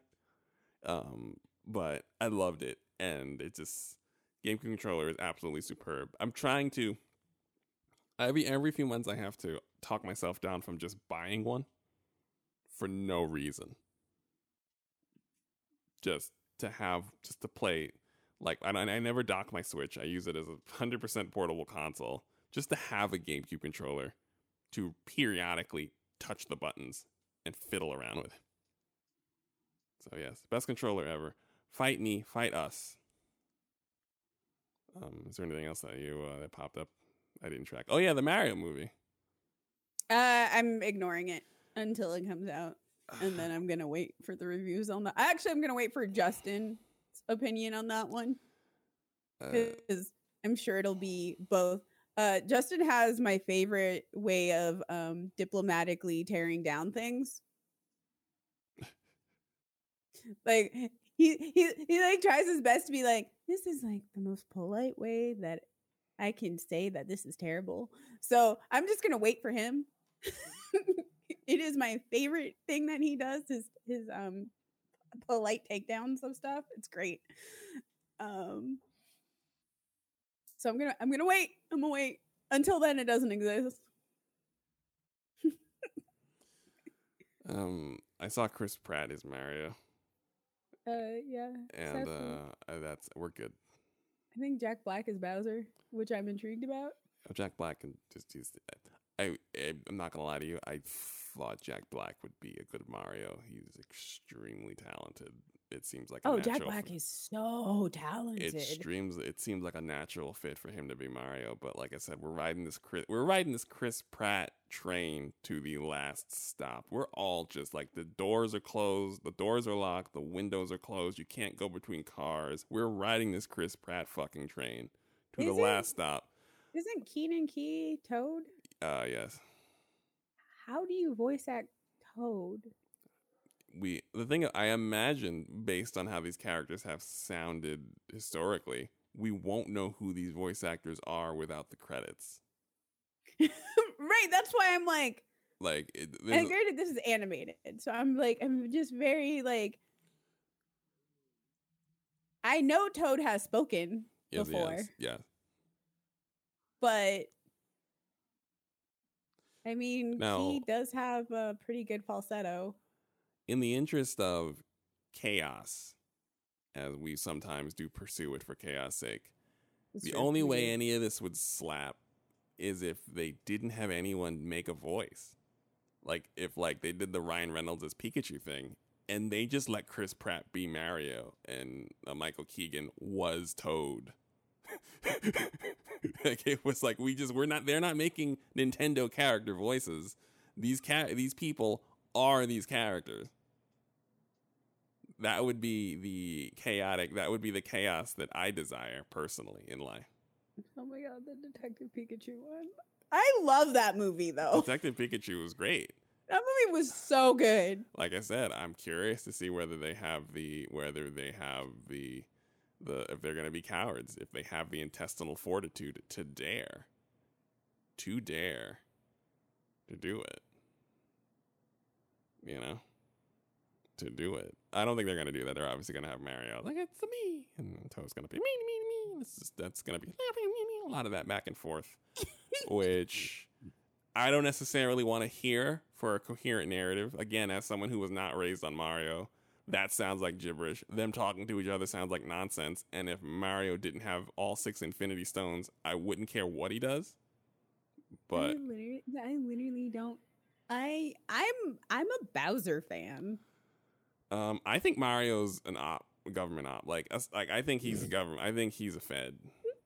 He's totally a fan. He's a Fed. I, I don't care what anybody says. The entire Bowser Mushroom Kingdom thing just sounds like the same shit they tell us when they go into third world air quote countries for American interests. I think the story goes they sent him in for to liberate the princess air quotes. And we were all like, "Oh, save that white woman from that turtle. That's fucking weird, bro. Save that white woman. That's his fucking wife, dude. Like they're cool." And we're fi- and we sent in Mario, and I think he found like one of the Infinity Stones, and he went rogue. Like that's a whole fucking. That's why they. That's why it's under wraps because they sent wait, him wait, in are there. you saying that Mario's the CIA that planted crack in uh Bowser's castle? I'm saying that they didn't have to because they're all fucking lizards and turtles. Like it's easy, you, mean, you they know, it- right? So they're just like, look at those, look at that turtle with that white woman, and it's like, bro, that's their wedding photo. Look at that lizard turtle with that white woman. Someone should save her. And it's like, bro, like she's like in his Corvette, like they're happy, dude. Like, look at her Instagram. Anywho, we need to get her out of there. We're gonna say, uh, we're gonna send our best man, and they send fucking Mario. And I, I think, I think Mario found like an Infinity Stone there. They didn't want him to find it. They just wanted to send. They just wanted to have him go in there and probably not survive. But then they could send in more troops. So if they send in Mario trying to save that white woman, and they get and they kill him, then they have an excuse to send in more people.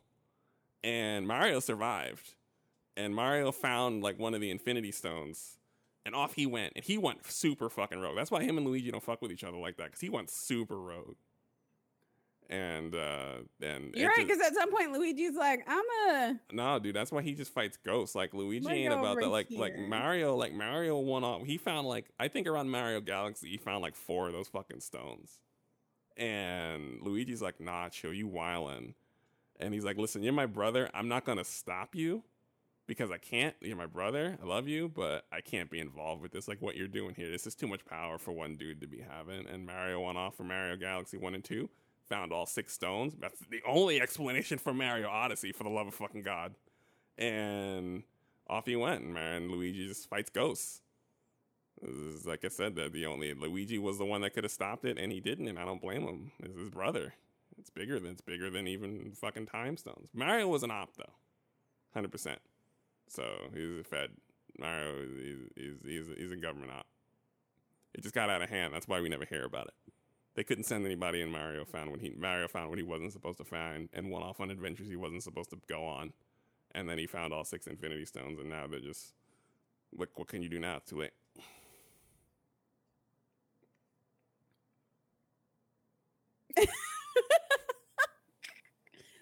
um I am going to this is gonna be the first video I put on my TikTok.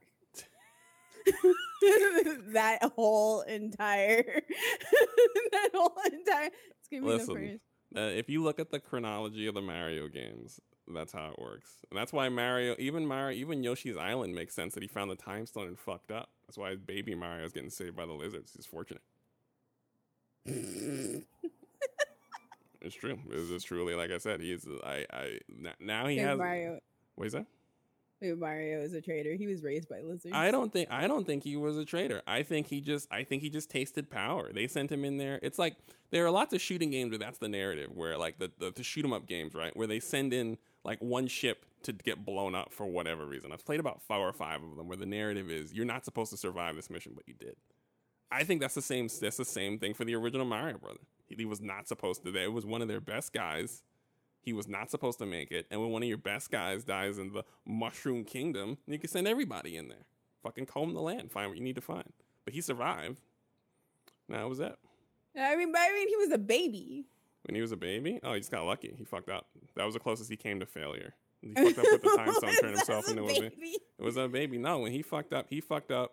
He fucked up with the time stone, turned himself into a baby, and those lizard Yoshi saved him. Oh, okay, okay. So yeah, he fucked up with the time zone. fucked up I with the got time it. I got it. And then you know, uh, uh, all uh, the the Yoshis are just trying to like do a good deed. They're like, here's this baby. We gotta. Right. We can't just let this baby Exactly. be like this. We Yep. gotta. We gotta save them. Use Right. our Yoshi powers to do it. Right. It's general. It was it was generally manipulative because Mario is a federal agent and he generally relied on the good natured. Yoshi's people will always help, always, always, always help, and they didn't know, I don't know. so they didn't know, and I don't blame them. It's not their fault. You can only be good. You can only if you if you are gonna be a good person. If you're gonna be good people, then you have to be good people all the time, even if it costs you. So they didn't know. Uh, also announced through the Nintendo Direct. um, was Splatoon three coming out next year, Right. And the last Smash Brothers fighter is coming out next month. All right. So you have time to get your GameCube controllers. Um, although I have to say, I'm gonna, I'm gonna, I'm gonna start, I'm gonna start another tangent because we had this tangent yesterday, and I'm, I, I just, I feel like it needs to happen again. Now, one thing before you start your tangent is um. I mean, I've it's ne- really you can me tangenting. I've never I've never played a game that has where the where I've been reminded that I'm new like Smash Brothers. Smash Brothers players are the most ruthless fighting game players. I Oh, have, yeah. I have ever seen in years, decades of playing fighting games, across several fighting games all over the place. Sakurai. And uh, they don't Smash Brothers Smash Brothers players, they give no quarter, they give no advice unless they know you, and they will remind you that you're terrible if you dare to speak up and are not good at the game. And as a result, I will never pick up a GameCube controller, and I will never play another round of Smash ever in to, life. To be fair, most really good Smash players that I've encountered aren't the ones who rub it in how terrible you are. yes, I'm certain that Um, they're. I'm certain that they exist, but oh no, no, they're they're specific. They're they're specific. That's how I can tell the good Smash players right. from like the the regular Smash players. Is like the really good Smash players are just like, mm-hmm. While you have the regular Smash players being like, "I'm the best. I'll take you all down. Nobody can beat me," and I'm like, I know a person. Oh yeah, that's funny. Yeah, that that's another thing. Yes, they, they talk a lot of shit. I wish I knew a Smash player to throw at other Smash players that deploy him. You have a little I- Pokeball, I do know a Smash player, and I actively throw him at other players. right? Deploy him like a Pokeball. Yes. I'm like, I'm like, no, you can't. And they're like, "Mm, we'll see about that. And I'm like, you're gonna get destroyed. No, you don't know. And then all of a sudden they're like, oh. and I'm like, my money, please. That's real Pokemon trainer shit. You get paid too. Damn, that's real I'm Pokemon like, I'm trainer like, shit. I'm like, you're gonna buy me and the person who just destroyed you lunch. Thank you. And I respect that. All right. Oh yeah, no, no, it's great. No, it's it's it's really great. Like not being great at Smash, but knowing somebody who is like the best Smash player. Because like anytime I encounter somebody who's like, oh, I can kick that, I can beat everybody's ass. I'm like, I already know a person who you can't, and I know based off of your attitude that you will lose. Right. I'm a horrible friend. Listen. Listen. Listen. That's and of gotta- course, my, my friend's like, I'm not that great. And I'm like, whatever, crown champion, sure.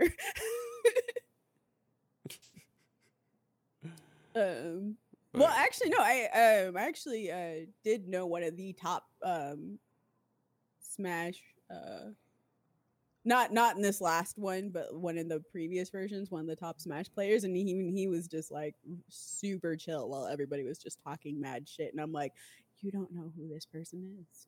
right. Bless I am like, I can't wait for this. Oh, it's that's gonna be hilarious. That's pretty good. I appreciate that. It's good to know that they exist. I'm certain that they do statistically. So it, it's good to know that there are humble Smash players in the world. I don't. I don't necessarily know humble. They just keep their superiority to themselves. I guess humble enough. We're just gonna go hey, humble enough. All right. All right, is If tangent. really what, good, what- you don't need to brag about how good you are. I mean, I agree with that.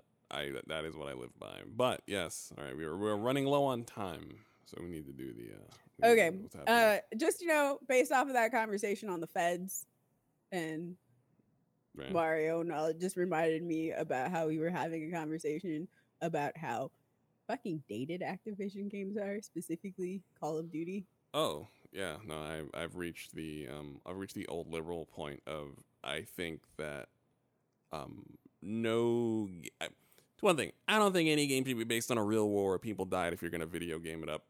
For one thing, it should it should never be a game about World War One and Two or I shoot a person and it says plus eight plus eighteen XP or plus five hundred objective points ever again ever. Like we did it and that's cool, but now we must never do it again as we have more than enough fictional war and we are very good at it. We no longer need to do this ever again. So I'm looking at like the new Call of Duty, like like Vanguard, is what called, and it's in World War II, and I'm like, Literally nobody wants another World War II. game. nobody wants a World War II game, but the people, the small subset of people who do enjoy these old manipulative war games, are like the history of this is all off. So the history buffs who like a good war game are like, this is fucked up. Your primary audience, just like 20 year old dudes, is they don't nobody wants to they do not understand why we are going to world war ii or why it is even a viable Again. setting for a, a game.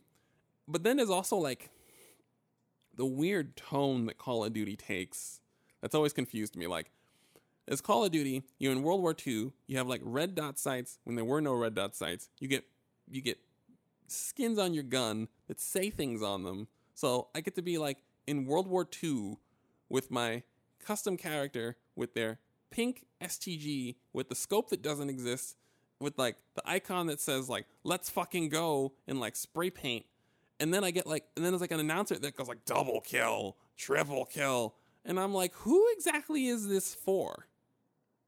And I, I and I understand Call Call of Duty in and of itself has become culture to the point where it's very, it's very, it's it's very awkward to observe Call of Duty anyway. But I feel like we've now reached a peak where I'm not too sure what they're who do they even understand who they're making their game for, even as they sell billions of copies. I'm like I'm telling you, like the Call of Duty series, and this is, and I, I I say this actually in general with Activision. Period, is that they never aged past 2005 to 2010. Like they never left that bracket, and like all of their games are really like made for what was selling in that in that like stretch of time, and they just never left it because ev- literally everything they put out is dated like that. And the Call of Duty series is just the most egregious. I mean, when you said that, I was thinking about what they've actually made their money off of, and it's like Overwatch is probably the freshest thing they've made, and that's four, five, six years old at this point. Right. And then the last thing they made that did really well um, was Crash Bandicoot 4, which was just Crash Bandicoot. And Right. even the things that I own from Activision is like Crash, Crash Remake 1 through 3, Spyro 1 through 3. so I'm thinking about it and like you're absolutely positively right. Like they don't they don't and even even like the Call of Duty, it's no matter how good Call of Duty is, it always feels like Call of Duty and it feels so dated all of it feels dated. And you're absolutely right. They just have not moved on past their heyday. And their heyday has now become culture. So, like, it would require um, a mass exodus, like, say, the World of Warcraft people. Uh, like, it would need um, an impetus and a destination, an alternative, which is why everyone jumped in Final Fantasy 14. They left My World- servers. Everyone left World of Warcraft to go to Final Fantasy 14. So they the impetus, which was the terrible management of World of Warcraft, and then the destination, which is Final Fantasy 14, being the best it's ever been. you know, so My servers are full. They shut down our data center. Like you literally can't make new characters on our data center. really, that's funny. Yeah, our data center is closed. Now it's great for selling right now because all of the botters are getting deleted and they can't get back in. because you, you can't transfer to our server and you can't make new characters on our server. Right. So I'm just like, yes. yes. The, like and, and you know they keep they keep deleting like erasing all these bots and like the botters. So like the botters are just vanishing.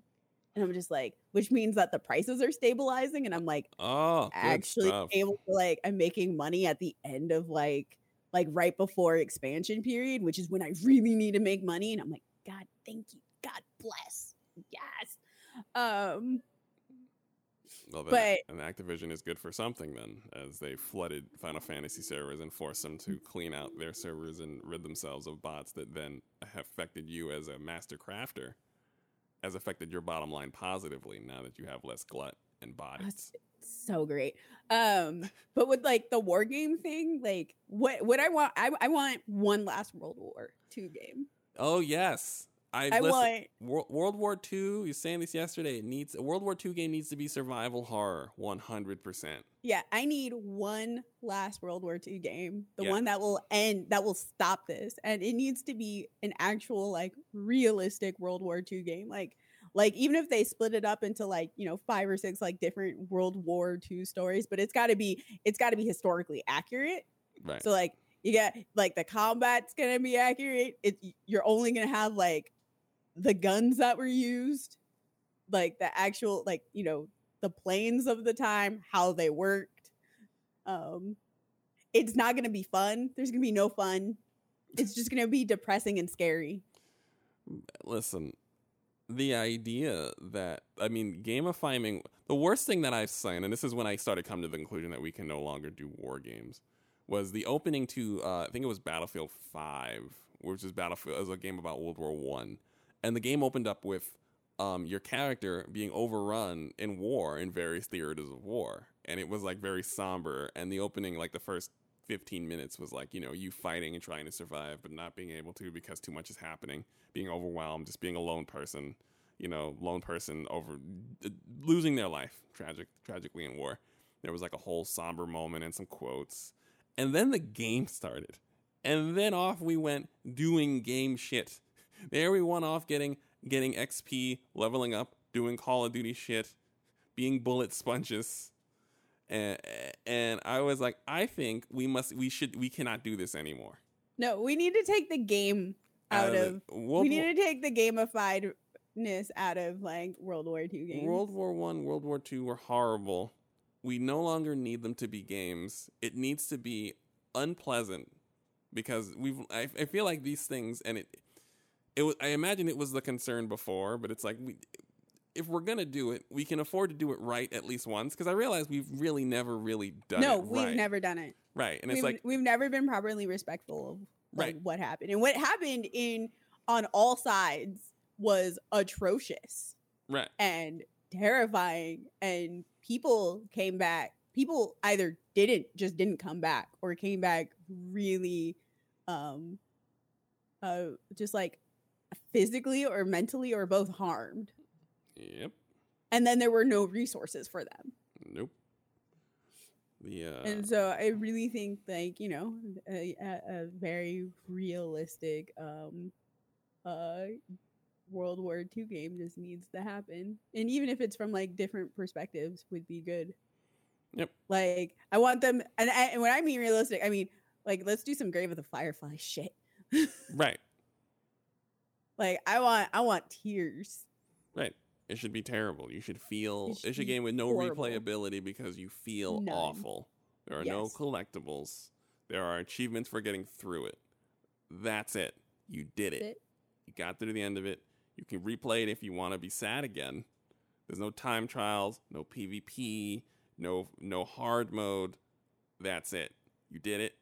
Your game ends silently with a young man on a bus. That's it, just a young man on a bus falling asleep. Uh, your Yep. character would get progressively more quiet as the game goes on, and it gets worse because Mhm. the fuck, and then the game would just end silently, and we would just leave that man would we and we would just we, we would be detached. We would left in our own thoughts, and that character would be left with the rest of his life, having done what happened, having seen what happens in war. That's it. World War II done. That's it. Survival horror, horrible, horrible, sad game, somber ending. We don't know what happens to that person. We can look it up because the shit's fucking accurate. So we can look it up. We have so many records. We can look up what probably happened to the character, and that's it. And, and Yeah. part of the money should like go to Yes. specifically like veterans and mental health. Yes. Nope. Yes. And then we can be done with this. Last one would be the last one. It'd be last one, it last one. It would be so miserable that no one would want. uh, We wouldn't make another one because what the fuck is wrong with us? No right, one would because want any any other World War II game would be immediately compared to it. Right, and it'd be like, oh, we didn't know you were being disrespectful. It's like, fuck yeah, they were being disrespectful.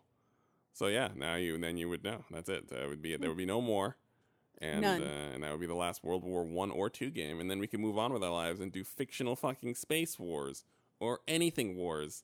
Because I don't mind that we love war games as our violent racist society, but we don't need to. We don't need to gamify existing wars that we have. That lots of people have not recovered from and never will. So I mean, entire economy still haven't recovered from it. Yep. So Right. All that to say is no more. We're done. Stop it. Stop it. I'm not. bu- I won't be buying the. Even though I never do. I do have a, my my Xbox spouse buys all the war games. I refuse to buy any more military games. At least I play one with the uh, narrative from like the narrative quality of like Spec Ops: The Line.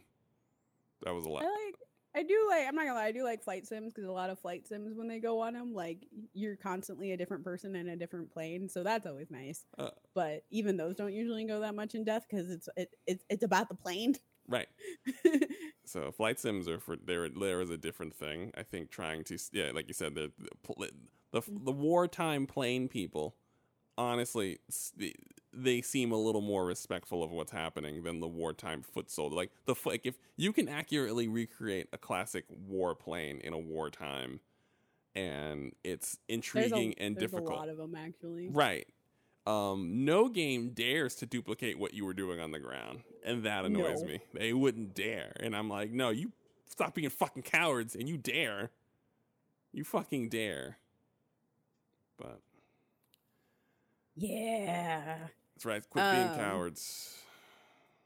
Um, back really quick to Activision again. Well, we're still on Activision because we're ripping Call of Duty. Uh, weird tone. now we're gonna rip tone. Diablo. Oh Uh, yeah, oh yeah, Diablo two. the yeah. So remake. Diablo. So I mean, we're we're not gonna go too much into it, but Diablo two came out, and it's got you know spruced up graphics, and of course this is coming out during the um great reckoning of Activision and Activision Blizzard as they've been hit by the state, the feds. and I think they also got hit by the SEC uh, for not disclosing issues. They're getting hit by, they're getting literally hit by everybody because that's how badly they fucked up. So, like, the more that gets uncovered into this investigation, the more departments are getting involved because it affects their department. Like, that's literally their department's job. So, like, oh, because Activision was like falsifying documents, another division is and now another department is involved and gets to take them to task over that specific thing. Um, over, you know, another department gets to come at them because they just straight up weren't reporting things that were happening um, when they're like legally obligated to. And so, as more things are being uncovered, more departments are getting across state and fed federal are getting involved in this, and they're just kind of fucked right now. Um, even if the company itself doesn't like collapse, Blizzard will never like Activision Blizzard will never be the same. Ever. Like this, like they won't they won't be able to operate in the same capacity that they have been. It's just like they're going to become a smaller company, and in that they're also just bleeding talent right now. Um, the executive producer of Overwatch has left, and also, by the way, their uh, Activision's legal representative just left. they just went and goodbye. my, my favorite thing was that there was no mention of like of what's happening uh, in the statement from the legal rep. Nope. Uh, they were just like, yeah, you know. So we was thinking, you know, it's time, you know. it's- No, you know, we're just gonna- we're just we gonna gotta go." New, you know, it's time for new horizons. You know, it's that time of life. You know, And- It's- and it- um the what was it hedge fund like the the the team that they had the union busting team that they had pulled in to like help them with their investigations is now also suing them. Really? Yes. For pulling them into this shit. i'm not entirely sure. I- I- i have to read the i have to read it again but i was like what? Um so diablo 2 uh, like remaster essentially like diablo 2 like bringing it up to current specs and on console. Uh, a lot of work's gone in gone into it but like nobody's like outwardly like n- nobody's really saying like, nobody who's worked on the game has been like boycott this game. They are like like what is being said is like listen if you can't buy this game i get it. You don't have to you don't have to buy this game it's okay.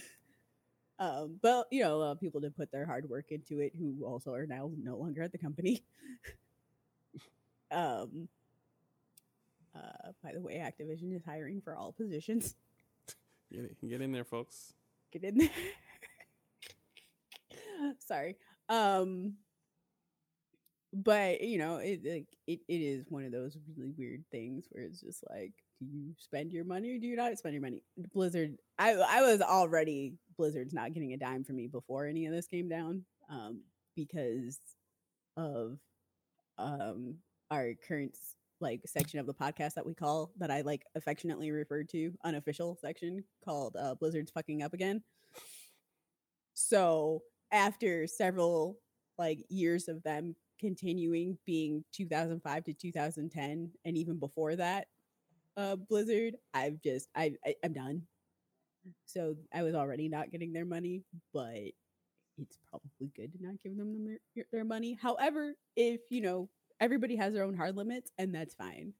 Um the interesting part about diablo 2 though widely well received for the most part is the biggest complaint about it is that it's not Diablo 3, which I found personally entertaining because when Diablo 3 came out, people were complaining it wasn't Diablo 2. And so it's one of those things where like nostalgia goggles got taken off of people's faces. As what's you know widely received as one of the best PC games that had came out during like one of the most iconic PC games that had ever come out is now available on console, and people are remembering like, oh, this about this this about Diablo two, and uh, they're having server issues, which server issues always happen Right. on. Like honestly, if it's a new game, there's multiplayer, expect server issues. Always. Like there's no there's just no point in even complaining about it. There's just no way to handle people. There's no way to prepare for it. right. Um, so just be patient. It'll work after a bit. It's just server issues are gonna be a thing. Um, but yeah, the biggest complaint is like Very, very stiff. It's- very it's- stiff control. Very, uh, very. It's not very. It's not very enjoyable mechanically. The minute to Yeah. minute. yeah, it's it's mecha- like the narrative is really good. The characters are really great. The mechanic, like it, it doesn't operate mechanically as net smooth as Diablo three, which people were complaining that Diablo three wasn't as mechanically as good as Diablo two, and now it's the reverse. So I'm laughing my ass off at this. Um, because again, you know, remove those nostalgic goggles. I mean, I love to see it because we sure did let they let Diablo three have it when it came out. So I remember what were the they were saying that it was too cartoony, Yep.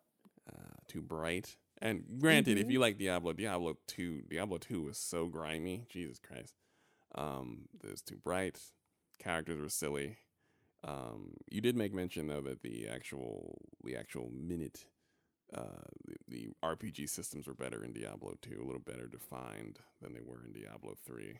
Little, Mm-hmm. but um, otherwise, yes, playing Diablo 3 is a better experience than playing Diablo 2. But for years, you were not allowed to make that make that statement. Nope. And now, That statement was not allowed. first thing people are like, "Uh, yeah, this feels old." And um, the genre, the ARPG genre, has just gotten it. I would say it's like right behind the uh, first-person shooter genre of consistently updating itself in terms of gameplay and flow. That older games don't feel classic; they do, in fact, just feel old. And uh, yep, it is Yep, fun to see. It's very amusing. Old game. like what came out in 2000. I mean, it is very amusing because you know it does track what the whole Activision is is old themselves. They lack awareness, so they just kind of put out Diablo two, and uh, they put it out, and it's right on brand for them to just put out straight up and down Diablo two, which is their way. Actually, it's their way of doing remakes. I find is they don't update anything; they will give you the game. They touch up the graphics. They give you the game. They did that with Crash Bandicoot, Spyro. Yeah. gameplay no, that's that's exactly what they do. Spyro um, and Crash Bandicoot play um, in such a way that it works for them, but that that it just kind of hit a wall. mean- they did that. Oh yeah, World of Warcraft remake also hit that. Oh, it hit War- that. Yeah, it has had the same problem where it's like people were like, "You guys didn't touch anything meaningful about the game. No. This game, this game is not fun to play. It feels old, guys. Please." And granted, there's a lot of work that took like bringing like classic Diablo 2 to even be able to get it to play on consoles and PCs, etc. Right. Like currently, like that's a lot of work, and that's not dimi- dismissing their work. However, again, like It's a, it's the it's the reviews. Like I don't think Diablo two should play any different than Diablo two, but right, the amount of people who were or who dislike Diablo three and are now into Diablo two, and then are like, oh Diablo two, I miss Diablo three now. I'm like, well, right, that's funny. you're a dick. Working on Diablo two, whoever did funny. whoever bring listen, whoever did the work on Diablo two, all of you, congratulations, good stuff. All the people who spent all their time shitting on Diablo three, who now miss Diablo three, well, you're a dick. You're a dick. That's what we're talking about. You're a dick. All I think that's our show. I think we did it. I think we did it. I think we did it. we did it. My cat's super happy because like um her feeding time is like at noon, but she didn't come out here until like 1.30, 1.40ish. Like, you haven't called me human. And now she's patiently waiting Oh, for wow. lunch. That's support. That's good support from your animal. Just kind of letting you cook while they're not. Okay, okay. Well, you go ahead and feed your cat. And um, anyone else, like I said, if you want to find us, we are uh, unfridays on Twitter. Um, I am I am Annis Freeman on Twitter. Bacon is uh, B4Z0N Z I L L A Baconzilla. If on- you would like to join our growing Discord community, because um, the Unreasonable Friday team really hates Facebook groups. So if you would like to be in a replacement for a Facebook group and you know can follow the rules and follow the nature of the show um feel free to message us you can message me you can message aaron you can send a message to the unreasonable fridays um twitter account and you will be let in through the door Fa- Facebook groups go south. I mean, I've, I, since there's been Discord, I find some people are going to Discord with their groups and kind of like, kind of, uh, it's it's it's creating a healthier alternative to having just Facebook groups. And uh, that's really what we can say is we some Facebook groups work, some of them don't, some of them go south. I don't want those problems. Discord's much much better. i have a much easier time managing discord I mean, it's a, it, I mean, it's it's probably the best commun- team communication app. I have a much easier time man like Discord groups when they get to like thousands of people become much harder, but there's also because of like you can have bot support. It's so much easier. Like you can't you can't set up like bot mods in Facebook to like catch things if your admins aren't online to catch things. So Well, there you go. Ways to find us, ways to contact us. Um, we hope you enjoyed our program, and uh, we will see you next week.